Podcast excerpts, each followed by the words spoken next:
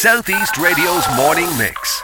Chat, news, and your views. Alan Corcoran. Morning, Alan. How are you? Paul, I just to, before I get your, your summary of what you're going through, there was a reference in the interest of balance. There was a reference from Minister Donohoe about the temporary businesses energy support scheme, and just looking at it, it says that uh, 1.25 billion will be open to businesses that are tax compliant and have experienced a significant increase in their natural gas and electricity costs. Now, Minister Donohoe constantly referred to that in the piece I had with him. Will that work for you? Is there a way that you could address the energy costs by accessing funds from this uh, temporary business energy support scheme? We can access that support scheme, uh, Alan, but it, it's, it's nowhere near um, uh, sufficient. I suppose that that support scheme, from our perspective, will give us about one third of the increase back if we get the maximum of, uh, um, value, which is 120,000 of that support scheme. We're looking at increases of around about 360,000.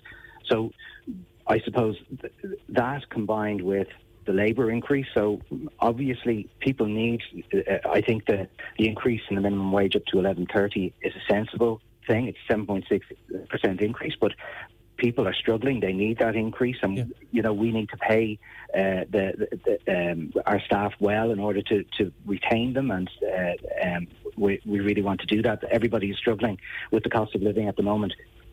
But that uh, that that scheme, that TBWSS scheme, is not going to give uh, give uh, businesses enough support um, through this, I have to say. Right, you, um, you, you stayed on for the meeting. I had to go elsewhere and record elsewhere. I, I spoke to him, as I said. Uh, Carl Fitzpatrick and Business Matters tomorrow will uh, analyse the business supports in a special edition of Business Matters. But, I mean, you stayed in the meeting. Uh, to be fair to the Minister, like, there was no one prompting him. I was given 10 minutes. At 10 minutes and 9 seconds, I had to wrap up the interview with him. But he took any question. He, well, he didn't ask for questions in advance. So, to be fair to him, in that area, he was extremely competent. And what did you find from him as well? Look, I felt he was very engaged. Uh, uh, it's a brave thing to do to go out around the country immediately after your, your budget. I know he, he probably felt that he, he, he has given a very strong budget, the strongest probably ever presented in terms of uh, a giveaway. But um, from from my my perspective, he, he answered the questions straight straightforwardly, and uh, he was very forthright in his opinions. I suppose my my, uh, our, my key uh, um, ask was around the VAT, and I don't think he's returning on the VAT, and think that's a mistake. I, I suppose our what we're finding is we we're a small uh, hotel in Northwest with 79 bedrooms. Uh, we're very typical of an SME in terms of whether it's a restaurant or a bar or or a hotel. Our margin is somewhere between 10 and 15 percent.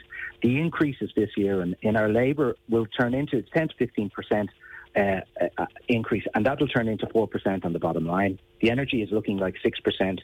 Our, our food costs, too. And if that goes in, we're, we're up to nearly 15%. So we're not alone there. This will will put a lot of businesses to the wall. I was I was reading J.P. McMahon in Galway, who has Michelin star restaurant and fantastic uh, ambassador for food for Ireland and a really great guy.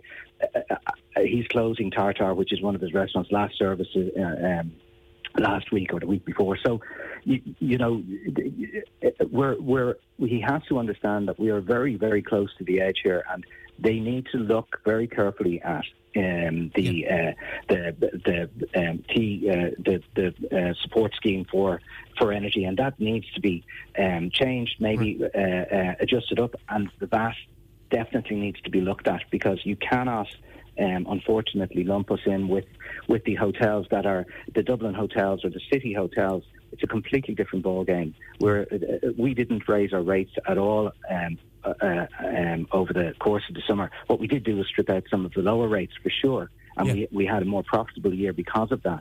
But we didn't uh, up our rates.